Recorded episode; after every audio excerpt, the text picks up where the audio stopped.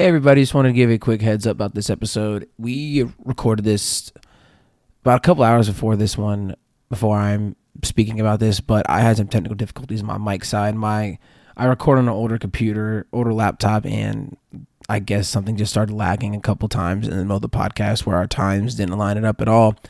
And then when I went to try to line them up, it just my file just completely crashed. So Noah's is intact. And luckily for the sake of this episode, this was just mostly talking and me chiming in with a couple questions, a couple stuff like that. So if you're listening to the podcast and there's a small gap of silence, hang on. Noah will Noah will start talking immediately. And yeah, this is all about the FSU spring game. If you can't tell by the title and all that stuff. So here we go. This is no ordinary pod. No ordinary pod. And that is right, Noah. This is the No Ordinary podcast on the Radio St. Pete Network and the No Ordinary Pods Network that will be launched soon. Um, that beautiful voice you heard was Noah Hiemer singing a rendition of Sade's No Ordinary Love. And Noah, how are things going up there in Tallahassee, the nation's capital? Things are going great, man. You know, um, I know that we always talk about weather, but weather's starting to turn, starting to get a little bit warmer, which I appreciate. Uh, school's going well. Spring games this Saturday. Really excited to go see my guys ball out. Um, hopefully it's not too rainy, but you know, good stuff over here. Going to the game? Stuff. Oh, 100 percent. Well, in that case, kudos to you, man. Um, I never got to go to a spring game. I mean, I went to spring games, but I never, but I was usually working, and if I wasn't working, then I didn't really attend it. I don't think so.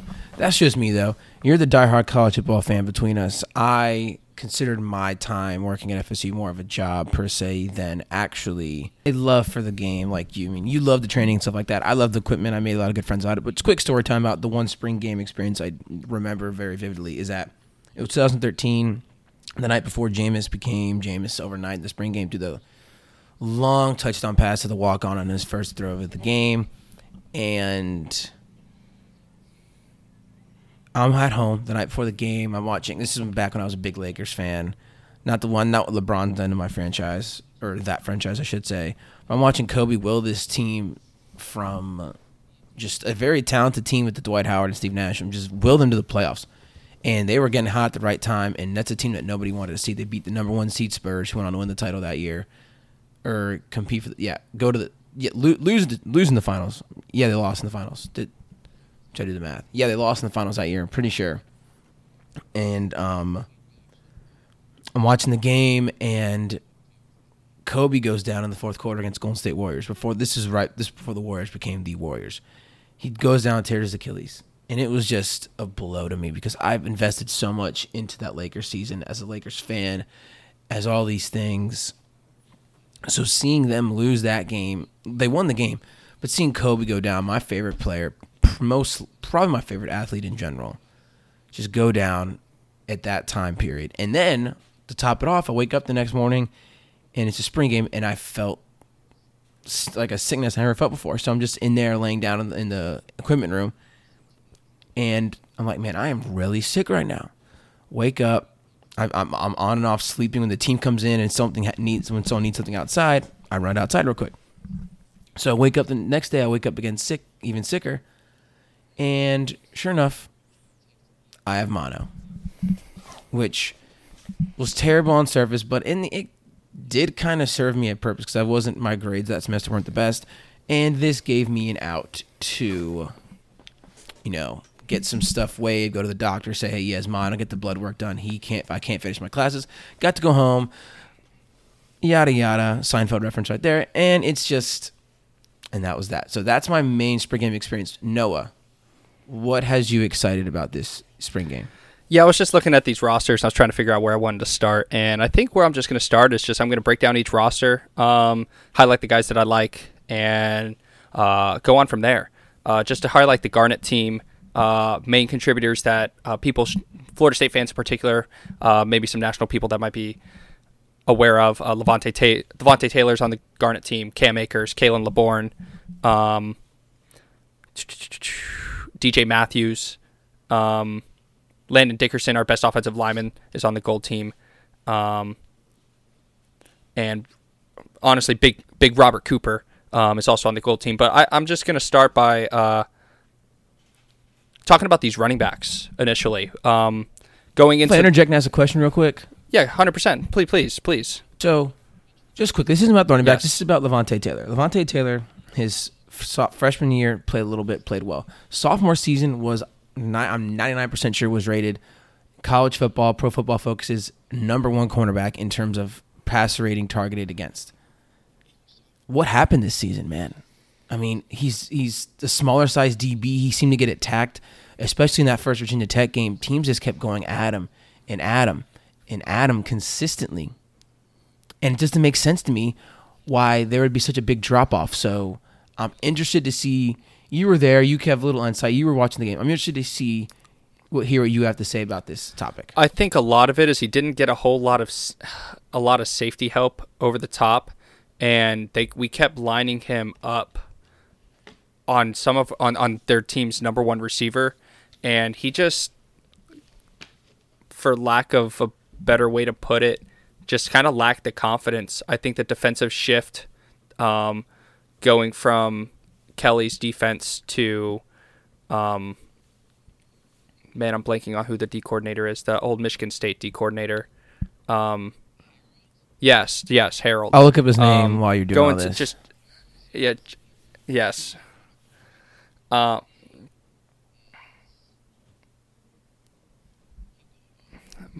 but I, I think a lot of it was just change of scheme is kind of what made him feel out of place. Um, I didn't never thought that we were he was getting played in the best way possible um, because when I was watching him in training camp, I was very impressed with how quickly he moved, the way he jumped routes, um, the way he read the eyes of the quarterback. But when it came to the game, he just kept getting picked on and picked on and picked on, especially in man coverage against those bigger receivers. But I don't know if man coverage is necessarily his strong suit um, at all times against those bigger receivers. So I'm excited to s- go ahead. Interjection. His name is Harlon Burnett.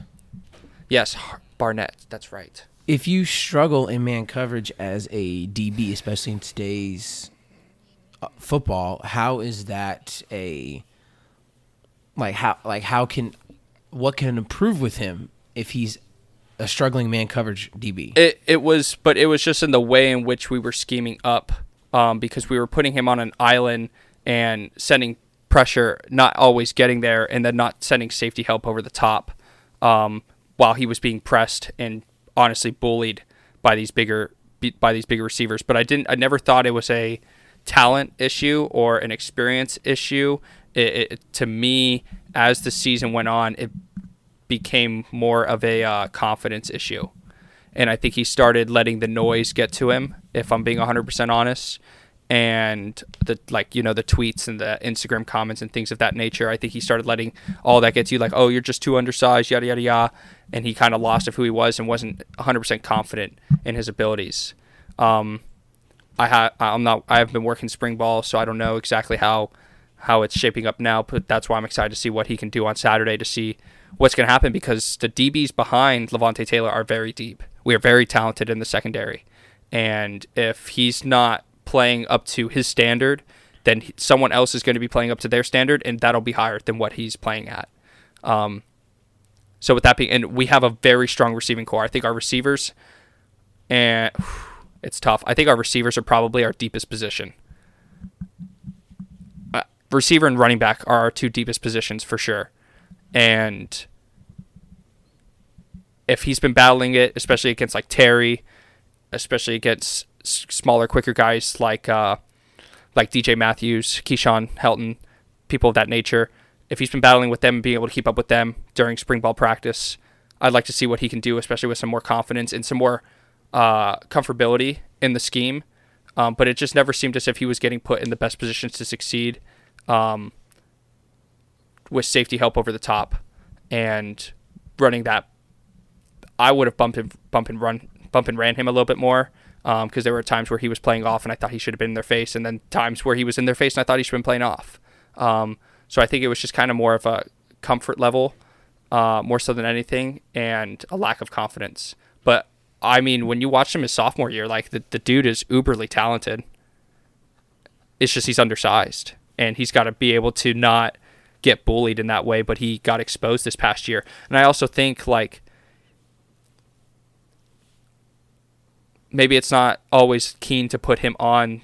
Like you can't. I, I don't think you should always be putting him on the number one receiver, um, which sucks to say, but like you can't be putting him up against someone that's six four, six five, six three, six two and higher. Honestly, just because he isn't the biggest dude, and if you throw a jump ball, there's not really going to be a whole lot that he can do about it, um, unless if he's just locked down, and he has to be locked down every single time for that to not happen, and that's that's tough of any DB. Five ten, he's listed at a little generous. I know people like to bloviate height and weight just to make people seem bigger and better. So slightly, yeah, just slightly. I would I would say because yeah, that's common in high school sports, college sports. You want to make, give yourself a bigger height just to make yourself seem bigger in scouts, and then you see the person and they're a little smaller than you think. No, um, but like I said, I saw him. He made several play. He was I thought he was our best DB in training camp, and that's why I was so surprised with what was happening during the season. Uh, and the biggest play he made was against that was at week two against Samford when he had that pick six to seal the win. Um, but other than that, he really didn't do a whole lot down the stretch. He got banged up a little bit. Um, but overall, it was uh, it was something that I was I'm looking forward to see what he can do because uh, he's a he's he's a tough guy. comes to, comes into the training room all the time. He's working on his treatment, working on getting better. Um, hard worker, soft spoken at practice, just kind of puts his head down and gets to work, and that's something I really appreciate and respect. Um, of his because I, I, I respect people that just come and do the work, do what they got to do. Don't necessarily like I run my mouth. I'm a trash talker, but he he's really just all about business. And then when he makes a play, he'll do, he'll then he'll you know stare you down, give you the body language. But other than that, you know he he's strictly business. So I'm ex- again I'm excited to see what he can do against our receiving core because I think our receiving core are is our deepest position they're like I look at the receivers that we have listed on both these rosters, and I'm like, yeah, all of these guys will contribute at FSU at some point. For the most, most of these guys will, all except for maybe two or three. To build off that, looking at the receivers on the gold team, Tamorrion Terry, um, your boys Keyshawn and Trayshawn, which we'll, we'll hear about later. Um, they're to give a different different look for Levonta. Levonta's to be going against a six five monster in Tamorrion, and – a smaller guy and a couple smaller guys in Keyshawn Trayshawn. So he's going to be able to get practice. And if he's not already practicing against Tamorrion every day in one on ones, then he should continue to get better. So that's the thing I'm looking forward to most with Levonta Taylor going up against the receivers on the gold team. It's Key- Keyshawn and um, is I don't think I think uh, Keyshawn will be the speed guy on that side and then the other speed guy that's on the team is DJ Matthews, but he's on the Garnet team. DJ Matthews is probably our the fastest guy on the team. Um, yeah, he's the one that returned the kick six, had the uh, the punt the the return for six against Miami in that third quarter uh, to put us up. Oh, that turned out great game. Um, but just but to kind of jump from the Levonta Taylor back to these running backs. So I think these two running backs on the on this Garnet team is is the highlight of this Garnet team. You got Cam Akers and Khalan Laborn. Khalan Laborn coming back from that pretty gnarly uh, knee injury that he had uh, earlier in the season. He's finally fully back, healthy, uh, at pra- uh, dominating a practice from what I've heard. Just and he's a he's a dude that really is always ready to ball. You know, it like for example, he people asked him last year because last year was when I was like, "Who is this kid, man?" Because he had that long touchdown run and just outran everyone. And he sees a hole and he hits it. If there's no hole to hit and you're in the hole, he's gonna run you over or he's gonna break your ankles.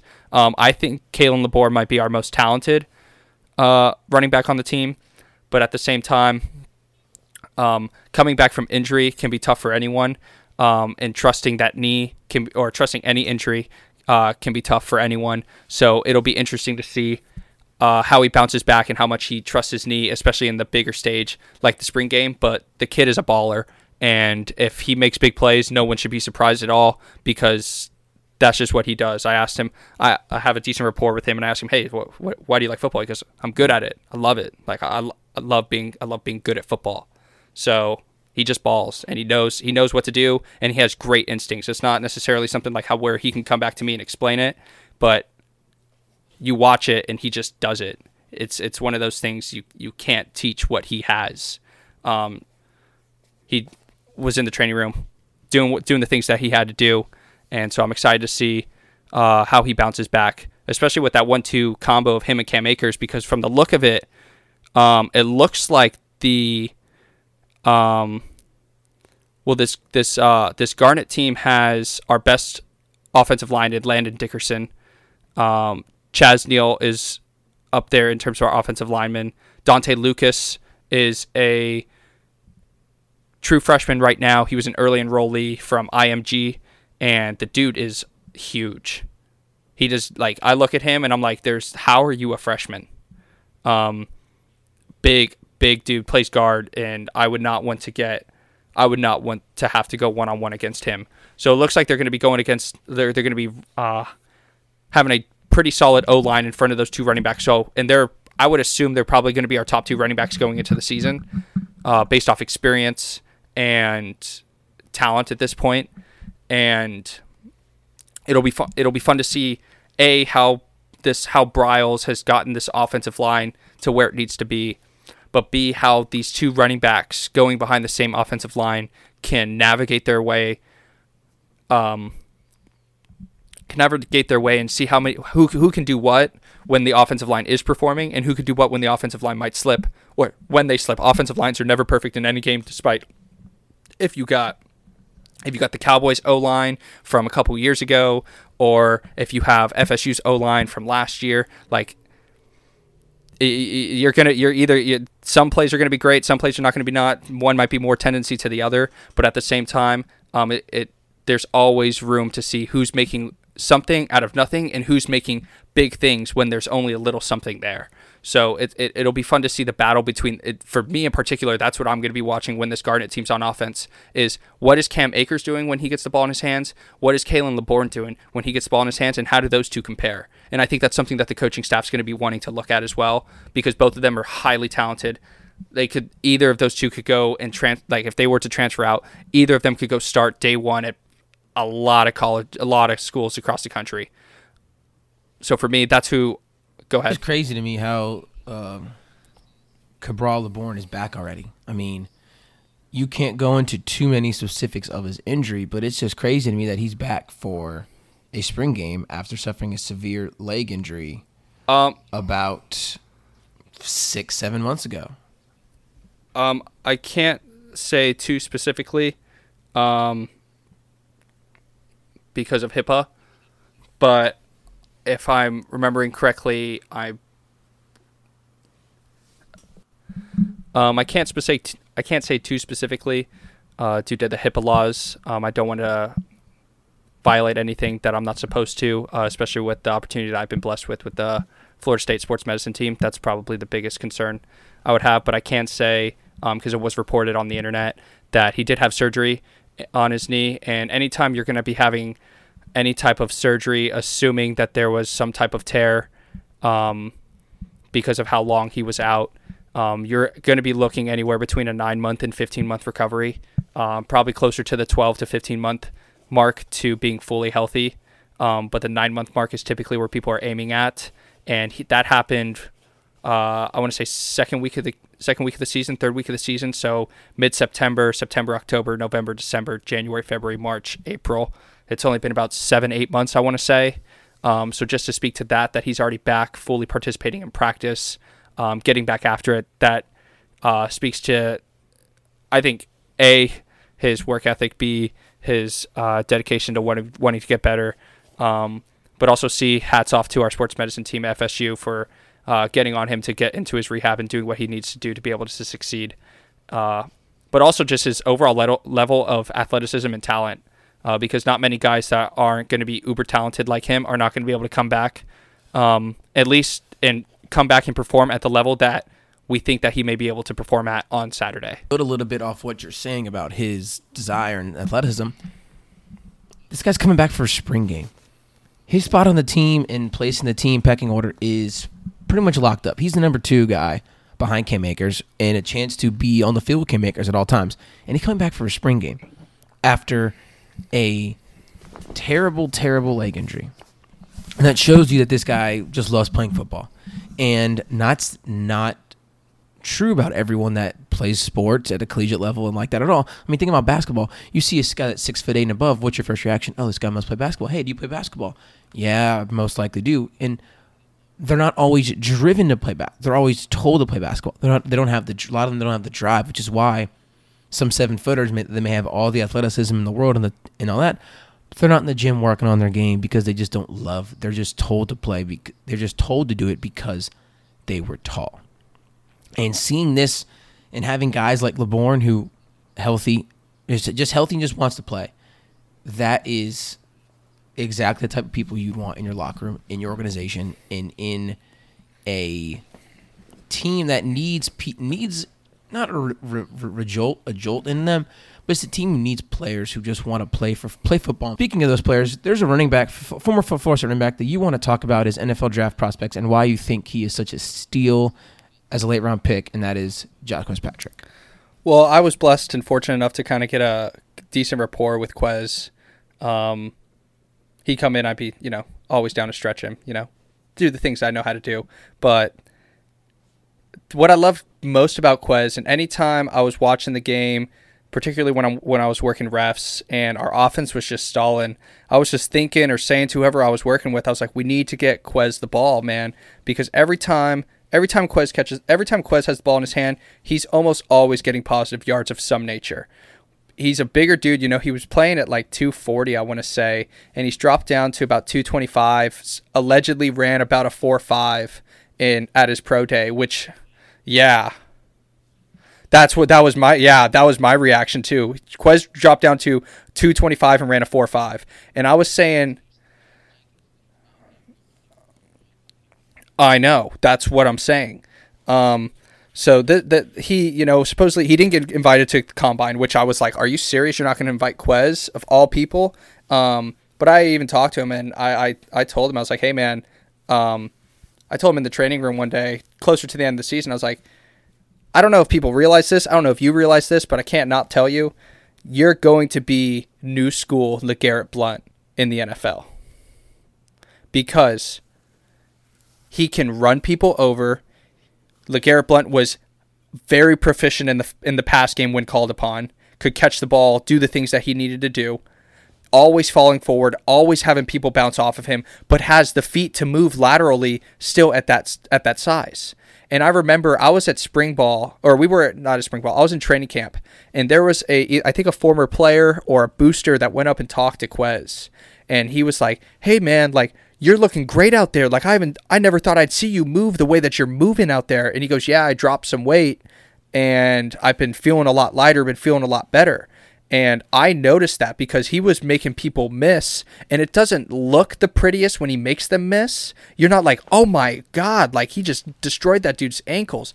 But he still made them miss and he's still running forward and the thing is is you're never going to hit him hard enough where he's going to fall backwards he's always going to fall forward and he, and that's why whenever our team was stalling i was like get quez the ball if you want to run the ball because he will find a way to get at least three four yards out of nothing um, so he's he, he has the ability to move laterally while also still getting downhill. He's not the fastest guy, but I mean, like you, like supposedly he reportedly he ran a four five at his pro day, which is nuts. Like you, uh, your reaction alone kind of just speaks volume to that being. I I saw I was expecting like a four four six four six two from him, and he hit a four five. And I talked to him probably like two weeks before his pro day. I saw him out at I saw him at the Leach. I was working as a lifeguard, and I saw him at the Leach, and I was like, "Hey man, how you doing? How's your pro day prep going and all this stuff?" And he's like, "Good man. Like I'm been training down. I think it's Orlando. I think." Uh, any wherever he's training, he goes, yeah, man, they have me getting right. You know, I'm dropping my body fat percentage. I'm really leaning out. I've been, I'm trying to get to down to 225, which has been really good for me. Um, and I told him, I was like, hey, man, like between me and you, I think you got underutilized here at FSU. And not because you weren't good enough, but because you were always playing second fiddle to someone that everyone saw as a superior talent because they have more of a wow factor than you. Quez isn't going to wow you away, but he is going to produce year in, year out. Kind of like, I, I, I don't mean to make this laudy comparison, but kind of like a Frank Gore thing. When you watch Frank Gore play, he never really wows you like, holy smokes, but he gets the job done day in, day out, year in, year out. Because, you know, Quez was playing, first got here and was playing, was playing with uh, Dalvin Cook. And we all saw what Dalvin Cook could do. And then he uh, Dalvin Cook goes, gets drafted by the Vikings. In comes five star Cam Akers. And it's like, all right, now he's going to be playing with Cam Akers, you know, one one two punch there. And the coaches get so excited about their new toys that they've just kind of forgotten what Quez is truly capable of and what he can really do. But he has, like, I rarely saw him drop passes in practice. Very respectful, respectful guy always was putting in the work, always very soft spoken, doesn't really, you know, he'd joke around, but he was not one of those guys that's just being a kind of a hooligan at practice, as you know that they can be sometimes. Um, he was always about business, always always wanted to get the work done. Uh, me and him, I pretty much always stretched him every Sunday practice. He'd come up to me, goes, "Hey man, stretch me out," um, and we had a good rapport. I was asking him how he was doing, but I was always just telling him, I was like, "Hey man, you're gonna be new school to Garrett Blount, and whatever team you go to is going to be like, how did Florida State not utilize him more? How did you not get utilized in so many different ways? He was 100% by far our best running back last year. And it's not even close. In pass protection, in running the inside outside zone reads, and the screen game, and just uh, running routes out of the backfield, he was by far and away our best running back. And the thing is, is he doesn't like. I'm not. I'm not saying you know injuries happen to people, and some people. I, I don't truly believe that there's a thing called injury prone. Um, I just think people kind of get unlucky at times and uh, or put themselves in bad situations to get hurt. Um, but Quez is a truck, and he's coming at you, and right when you think he's about to run you over, he's going to sidestep you, put stiff arm you to the ground, and keep on rolling. He is whatever team whatever team gets him is going to be head over heels ecstatic because he called himself in, his pro day interview. He said, "I am a three down back," and when he said that, I wasn't like. BS, no, you're not. I was like, uh, yeah, you are a three down back, Quez, and I'm glad you realized that because the Garrett Blount was a three down back as well for whatever team he played on, and you can easily be a three down back for whatever team you play on. And like you, I was with I was with Jacques for one year, not directly with him because I work for tight ends, not running backs. But something that I like to see and notice with coaches is that coaches push the push the players that they know can be great. They're on them constantly. They're on their they're on their butts at practice. They're on. They're yelling at them and stuff like that. And it's just a tough love type of aspect, especially that comes to football culture. Football culture and that's what our old running back coach Jay Graham did. And Jay Graham's one of the best running back coaches in the country, special teams guys in the country. And he was constantly on Quez, constantly saying, "Hey, you got to pick up this block. You got to run, keep running, finish your blocks, catch the passes, all these things." And if he messed up one th- one time, Graham was on him.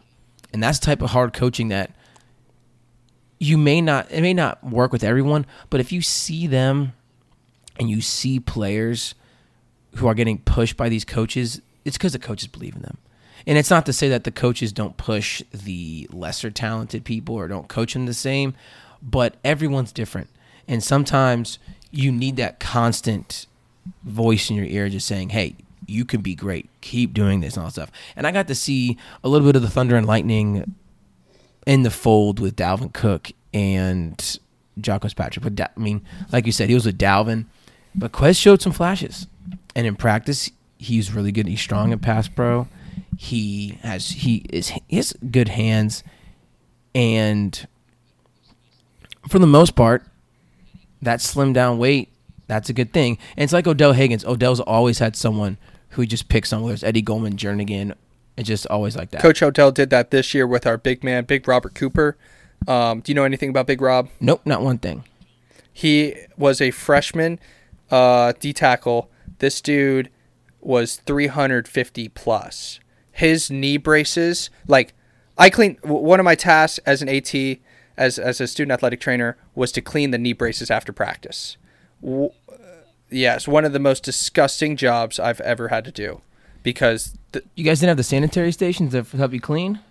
no, Man, that is terrible. they didn't let us. No. yeah, so we were cleaning them by hand, restrapping them up by hand, and I never had to look at whose knee brace it was when I picked up Robert Cooper's because they were literally twice the size of anyone else's on the team. This dude is a big, big man, and He's listed at for the spring game, weight wise, no, what's he listed at? 365. Yeah, and he's actually, believe it or not, he's slimmed down. You know, like like he has, like he he has lost some weight. Like, and he moves well. But the thing is, is you're not moving him. He is not being moved, and he's an athletic dude. Um, but that was something that we always saw, I always saw from or noticed from Coach Odell was that he was always getting on Coop, always getting on Coop, always getting on Coop, always getting on Coop. And I had a I have a feeling he was the same way with Big Marv, Marvin Wilson, who is a stud, by the way. Big Marv is probably the next. Whew, I mean, like Brian Burns is probably gonna go top fifteen. Big Marv's gonna be right up there and go in top fifteen. Uh, Hearing Odell yell at Eddie and, and all these people, Eddie, run him back the ball. Timmy, come on, Eddie, come on, do it. But do you know who um the last player that I was there, the player who he was constantly on? who? I'll give you a hint. He is was the next in next lineman drafted that's playing in the NFL. I mean, the only one that I can really think of off the top of my head is Derrick Nnadi. Correct. And you've said so. Oh, you've told the yoga flexibility about him, about Nnadi and stuff like that to impress you. I just have a quick Derrick Nnadi story. So, like I said, constantly getting pushed and all that stuff. And one day, Nnadi just didn't lose it, but was just like, just started laughing because Odell's on him. And he goes, "Why'd you recruit me? Why'd you recruit me, coach?" And it was one of the funniest moments I've ever seen in practice because you have just this lovable, lovable beast in Derrick Nnadi, and then he's just finally just like, "Man." I'm doing my job. I'm doing the best I the, the best I can ability. Why did you even bring me to this school if you don't think I can do it at a high level? So, with that being said, it's just Nnadi's a great guy. Odell's a great coach. He's back to Coop real quick. Um, is he nimble or is he more like a Gilbert Brown or is that ahead of your time? I mean, I mean, i he is a little slightly ahead of my time. Um, but you, sh- you should Google a picture of him because that man was a monster for the Packers. um, I was always surprised because I knew how big Coop was, and I and I knew because I cleaned his knee braces. You know, like I knew how big this man was. Um, but I was always very impressed with his feet and how quickly he could move. Um, so, and Coach Odell does wonders with the D line. Wonders. It's awesome to watch him operate with the D line. Come on, Marv. Come on, Marv. Let's get it, Marv. Come on, my good. you know, it's good. Hey, get back to the ball, Eddie. Come on. Yeah, you know, He's just a lovable man. He's just a great guy. Represents you FS know it, man. represents FSU so well too. Yeah, yeah, yeah. It's great. It's so much fun to watch, man. He's he's a ma- he's a chef, and he's just prepping all of his players, man. And it's awesome. It's fun to watch. But that's that, and and, and to kind of just circulate back to to my man Quez uh, after that, you know, little rabbit hole we just kind of went down. Um, yeah, every t- every time, every every single time. This is truly no ordinary pod. Um, um, but Quez, I, I I've told him I believe in him. I think he's gonna. I've I've been telling people ever since probably like two three weeks into camp. I was like, Quez, if he may not be the greatest FSU running back of all time, but that dude is gonna make so much money in the NFL because he's gonna be so valuable for so long, like LeGarrette Blount was, like like Frank Gore is. Um, those two are the specific ones that come off the top of my head in terms of longevity of running backs that just consistently get the job done. Speaking of Frank Gore, he's seen. I wrote an article about the bill for the about the Bills a couple this earlier this week, and then I wrote that Frank Gore's just a bring your lunch pail to work type of guy. You know, he's this guy who's going to come in, do his job, work hard, keep his head down, and do all that stuff. And that's why I, I feel Quez in that. But do you think that 225 is going to impact his ability with power per se? Not at all. The dude, the the dude, the dude is a tank. Like he looks, like you look at him, and like I've I've seen him around the training room lately, around the stadium lately, and yeah, he, you can tell he he doesn't look a whole lot slimmer, but he moves like he is slimmer. In my opinion, That's impressive. The fact that you he's still that you can say that he's keeping up the strength on top of losing that weight and slimming down. That's I mean that, we usually hear these stories with NFL draft prospects all the time, like oh so and so slimmed down, did slim down his weight and all that stuff. But a lot of them use that lose that power. The thing about Quez, the thing that I love seeing the most is that he tramples DBs. He gets those extra two or three yards, He falls forward. We used to love Ronald Jones as a prospect. He would always fall forward. And that's the same thing with Quez. And a player I see a comp is Latavius Murray that's a good that's a good comparison. and they're both taller running backs. Have a little bit. They can. They're better in the pass game and more nimble than they than they're let on to be. But, um, but as a most part, they're just power backs, and they're and they can give good spells. And you know, with Latavius Murray gone in New Orleans, you know, wouldn't it be wouldn't it be ironic that if a team took a late round flyer on Jaquez, would be the Minnesota Vikings, pair him and Dalvin Dalvin Cook up once again, because two running backs on rookie contracts, especially you have to pay can't trust Kirk that much money guaranteed. You're going to need a draft running back to spell Dalvin, especially Dalvin's injury history. But looking at this rest of this Garnet team and stuff like that, this our secondary is stacked. I'm seeing players like Kyle Meyers, Jordan Levonta Taylor in this in this fold. I'm seeing people I never heard of honestly listed at stars and stuff like that. So, like to hear your insight because there's players I don't know. Maybe that's just me because I'm naive to the, the DBs that think so. Just names you're looking at on this roster. We're getting Carlos Becker back as well. He was one of the he he play he he didn't play last year. I don't think at all. Um, but he was one of the big his I think it was his freshman year though when we won the Orange Bowl. He played a big role in he played a big role in getting that win against Michigan in that secondary, uh, rotating between safety and I think nickelback at times. Um, and so I'm excited to see what he. Oh, whoa, hey, they. Oh, wow, this is huge. Um, I didn't realize this. Um, on the Garnet team, uh, is number 23 Hamsah Nasirildeen listed as a linebacker? Yes, he is. He's listed at star. Wow, that's huge on the basis that he was playing safety for us last year and he was probably our hardest hitter. And our as of right now our, our at least at the end of the season our linebacking depth was not there. Was not where we need to be. And I had no idea that he got shifted down to play I'm assuming inside. Um, or he's listed as the star Yes. Position. Him and Woodbey, or him and Woodbey listed, listed is Woodbey also listed as star? No, Woodbey is listed as a safety. And I feel like that's a more comfortable position for Woodbey. You have him there, and you have Nasirildeen. If I um, Buck his name, he is at, he is listed as the star. Yeah. So they they have Hamsah at star. Yes, that is correct. Now, for the first time in a while, I feel like we actually have some quality DBs who are going to be playing in roles that they're more suited for. Oh, it's it, between Jaiden Woodbey. Um, Stanford Samuels was playing safety for us for so long, and they finally moved him to corner after I was thinking that they should have done that for weeks, and they moved him down to corner. And I was like, that is exactly where Stanford needs to be playing because, yes, number eight, yes, um, has the nice hair. Um, You know, I'm a fan of nice hair, so I'm automatically a fan. Yeah.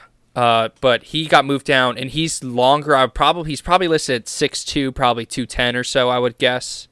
Um, I, I'm not looking at the official roster to see where they're. I don't have their measurements in front of me. Yeah.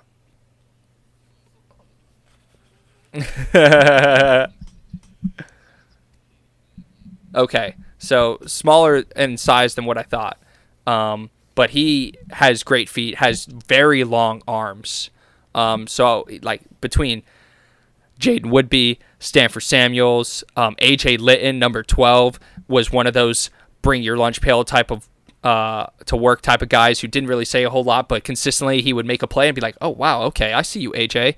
Um, For future reference, you and I need Yeah. to come up with the more modern version of bring your lunch pail to work. It's 2019.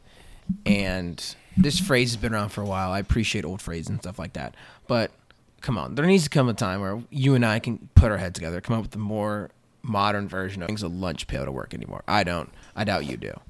No, I understand. Um, and then you, we got two. I mean, we got Asante Samuel Jr., who played as a true freshman last year, who, in my opinion, was one of our better DBs. He's undersized, but the dude is tenacious as can be, and he is not scared of anyone. He will get in anyone's face at any time and talk smack, and then he will turn around the next play and beat you one on one from whatever they're doing. Asante Samuel is fun to watch. Number 27, Akeem Dent is the five star um, five star recruit that was one of the early enrollees. That's also, um, according to uh, one of my student athletic trainer friends, says that he's been balling. Um, moving down the list, we got. Oh, that's it. That's it for DBs that I see. Um, Outside of the DBs you've already listed, I'm just looking at the rest of the roster. You have an Amari Amari Gaines guy. I've never. These are guys I've never heard of. I mean, he's number 33, which means he's already a, one of my favorite players, strictly because that's my own football number. Yeah. So Amari, um, Amari, yeah. I mean, okay. he's six three. That's just crazy for his size and stuff like that to be listed as at the position he's currently listed at for the spring game, at least.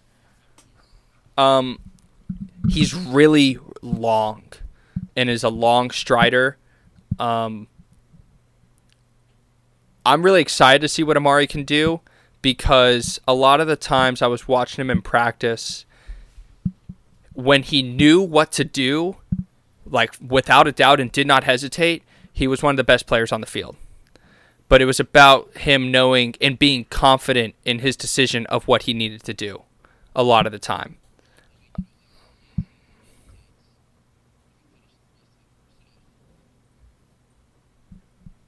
Exactly. but when he wouldn't hesitate and when he was confident himself and would go make the plays, the the dude is uberly talented. He was actually he could have easily gone and played college. I think he got drafted in pro baseball. If I'm being 100 percent honest, um, I'm pretty sure. I know that he was. I know that he was one heck of a ball player. Um, because I've talked to him about it, and he goes, "Yeah, dude, I used to. I love playing baseball." Like he talked to talked at length of how he had to decide between baseball and this. Um, so I want to say I'm fairly confident he got drafted or got looks to go play college ball at the minimum. Um, so I'm excited to see, like, again, uh, he was just a true freshman last year, so I'm excited to see what he comes and does after having that full. Because a lot there, that, that's the difference between some freshmen and another. Some freshmen don't get razzled by coming in because they're like, oh, it's just football, it's just school. I know how to do those two things. Other freshmen get razzled a little bit and they forget that it's just football and just school at a higher intensity and they kind of get distracted or homesick and they get down on themselves like people fail to take those things into account because like i've been a college freshman you've been a college freshman I can't speak to your experiences but like i was homesick my freshman year and i had a hard time at times, you know, being in Tallahassee and being fully myself and being confident and things of that nature. And so I can only imagine what it's like, even more so when you have the spotlight on you. And if you're not performing as well as you would like to immediately or what you're used to and doing uh, in practice, like against lower competition in high school, it can be hard on the mental if you're not mentally ready to take on those challenges. So again, I'm excited because our freshman class from this past year was just oh my goodness, man! Just like they were always make flashing plays left and right, and it was so much fun to watch. Um, so again, just another dude that I'm excited to see what he can do, and they have him listed at the star position, correct? That's that's a great. Yeah, so that star position I think is kind of like that that essentially is like that in the box safety that it's someone that can come down to the box, cover a tight end, cover a slot receiver, but also is big enough to just man and man run support. And he has started to fill. Like I've watched him hit the weight room. He has started to fill out. He has started to put some get some Amari Gaines on him, uh, just for the obvious, just just just for the obvious pun there. Um, and he, he he's he's in good position to make to make a lot. Like I said, this team is extremely talented. Like I'm just looking at this talent and it's just like, oh my goodness, like there are so many guys on here that I can see doing so many big things. Um, so again, I'm, I'm excited to see I'm excited to see what Amari can do. But again, I'm gonna have even more thoughts after the spring game about what all these uh, about what all these guys can do. Um, I do want to highlight um, two of my my two favorite players. There's no way that we could talk about the spring game without me highlighting my two favorite players. You've heard me talk about them at length. Anyone that knows me here at, at Florida State knows that I talk about these two at length. Anytime that I see and get to say hello to them or talk to them at all in the training room or whatever, I am just like infatuated. It makes my I could be having the worst day in the world and I'll be happy. I'm the biggest fangirl when it comes to these two. Uh, number 20, Keyshawn Helton, and number 88, Tre'Shaun Harrison. Um, when I first started working practice, uh, Keyshawn on the first day of they had a, just a freshman practice on the first day cramped up really bad.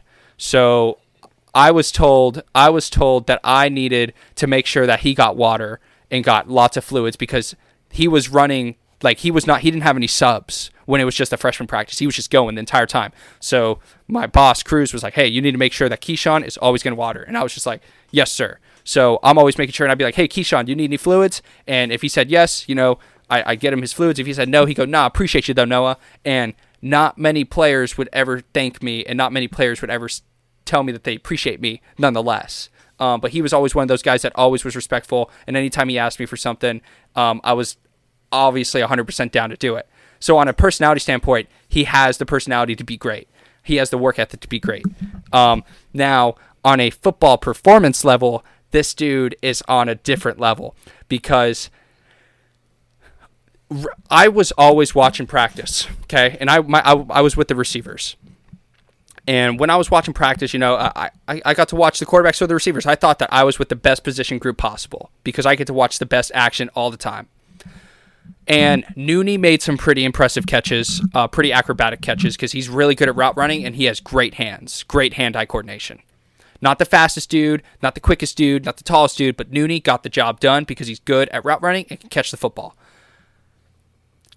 Take all of that and put it in a more athletic specimen, and that's what you have in Keyshawn Helton. His route running is refined, his technique is refined, his mental game is refined. He's will he I swear to God, I saw this dude dive or make some crazy catch at least one time in every single practice it, during camp. Every single one. And I was like, this dude is the truth. He's laying out for balls, going after it, running guys, like outrunning dudes that shouldn't, um, that he shouldn't be, and running over people that he shouldn't be. You know, he, he's doing a lot of impressive things that I was like, this dude is going to be a stud. And after um, the first week of camp, I saw Tre'Shaun and Keyshawn in the locker room.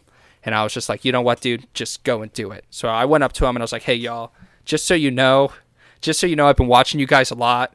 Um, as long as you two keep balling and doing what you're doing, no one here can hang with y'all. Not a single person can hang with y'all if y'all just do what you all know how to do and you keep working and getting better at what you guys know how to do. And at first they were kind of like, like who is this kid telling me this and then i ended up and then they kept making plays at practice so i kept telling them like after they would impress me for another two three weeks i'd be like hey y'all just so you know like I, we were at img and at the end of the img thing i was like hey none of these guys can hang with y'all if y'all keep doing what you can do and now i have a pretty good rapport with keyshawn and tre'shaun but that's that's just how from the get-go these have been my guys like these two are the reason i am going to the game i have been telling everyone that has ever talked fo- FSU football with me, I go, hey, no one knows this because no one, there's no way for anyone to know. But Keyshawn Helton is about to be everyone's favorite player. And do you know? And I, I'm gonna look this up to make sure I'm 100% right. Um, do you know who his Do you know who his uncle is? Uh, Keyshawn Harrison? No, Ke- Keyshawn Helton is his name. Tre'Shaun Harrison is the other one. Do you know who Keyshawn Helton's uncle is? Did he play football? Yep, Florida form, former Florida State great. Uh, was he a wide receiver? No. Uh, what position did he play then? I think he'll give it away an, almost immediately. Uh, linebacker. I'll go with Marvin Jones. Nope. Derrick Brooks. Ah. The nephew. And his son's on the team too. Yes, who I also used to play football with at one point. Fun fact. Yeah, and he's from Gaither too, which is the school I'm zoned for right up the street. So kind of ironic all this is pulled together. Derrick Brooks has two people that he's related to yeah, so he's so he's and this is kind of my theory on on uh on athletes because you know uh Keyshawn Johnson. Do you know who his nephew is? um Keyshawn Johnson. No, Keyshawn Johnson, old 19, used to play for the Bucks, old, old school guy. His his his nephew is Michael Thomas of the Saints. Ah. Yeah.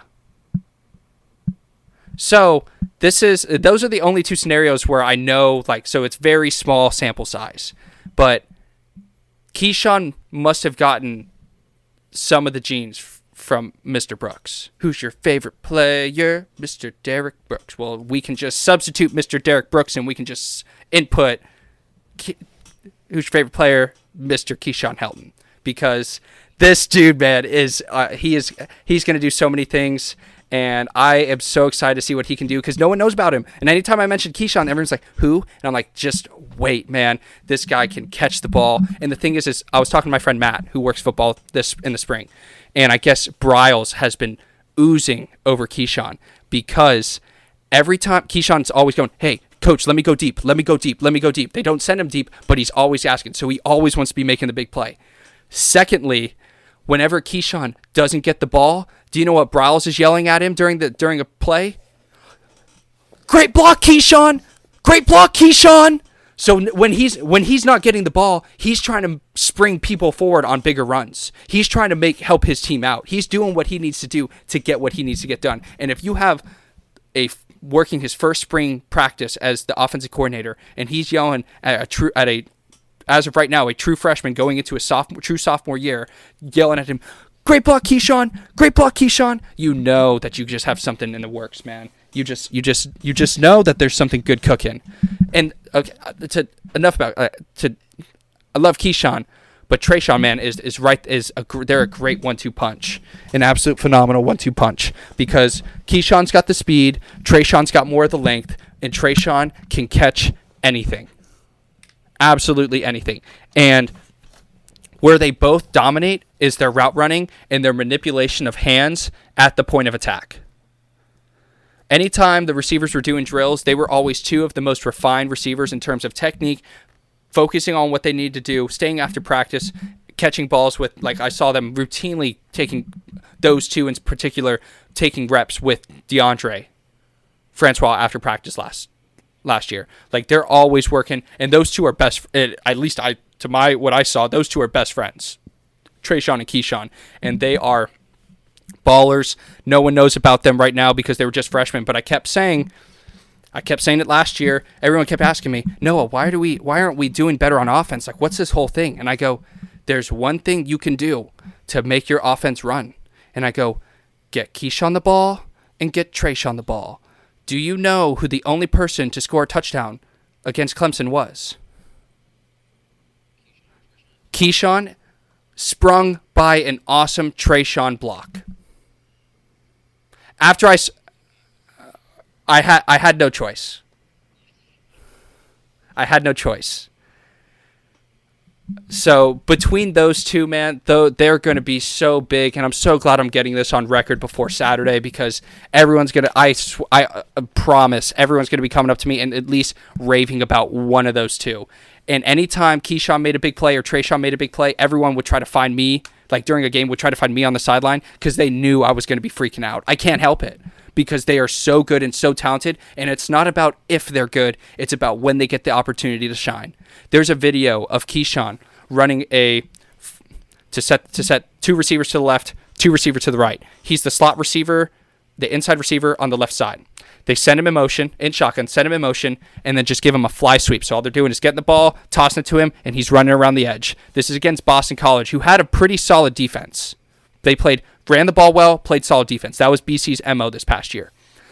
There's a video, and you can easily look it up on Twitter, any uh, Instagram, anywhere. He gets the ball.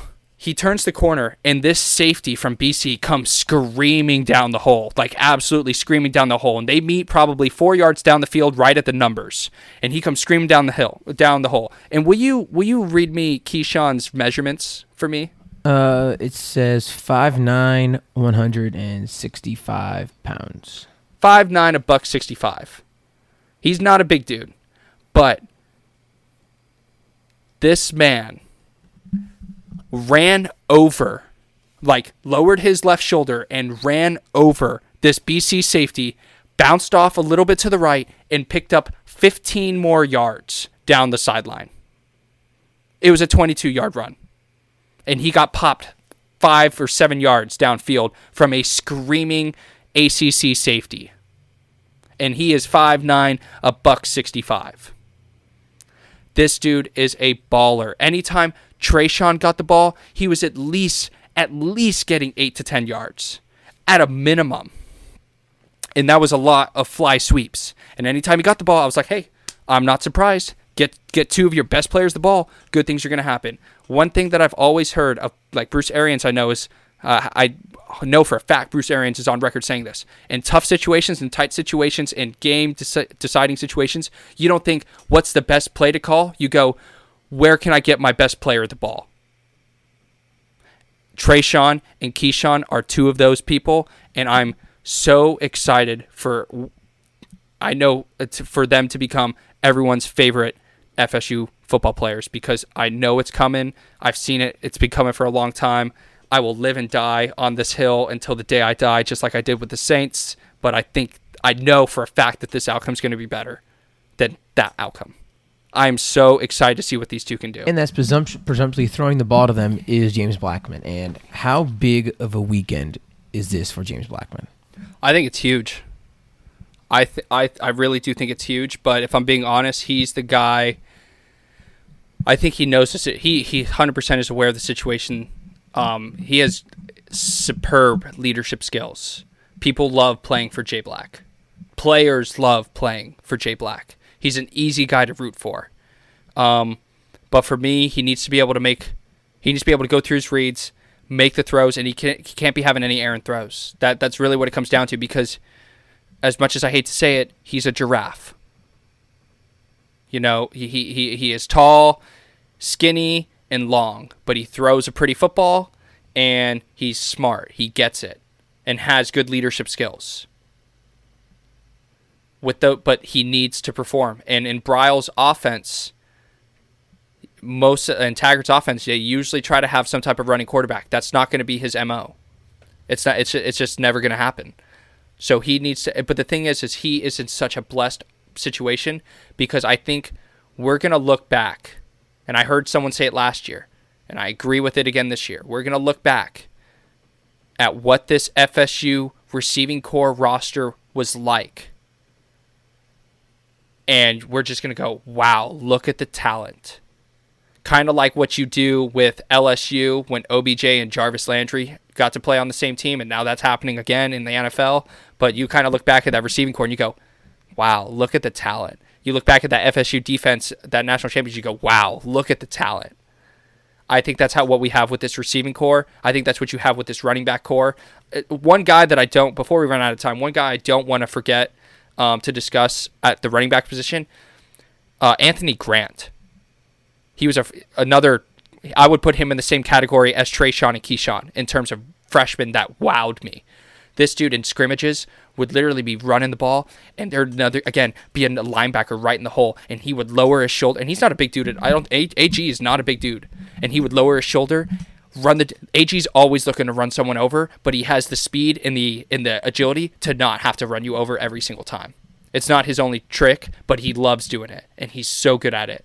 But to get back to Jay Black, Jay Black just has to operate in the confines of the offense, do what he needs to do, limit turnovers, and he will be fine because he has the leadership and the poise to do so. He just needs to be able to deliver athletically and as a football player and as FSU's starting quarterback. I had a couple transfers, but the main graduate transfer we got was Alex Hornibrook, and I don't think he's a fit at all for this offense. But do you think he has any chance to push Blackman when he gets on campus? Do you do you want me to?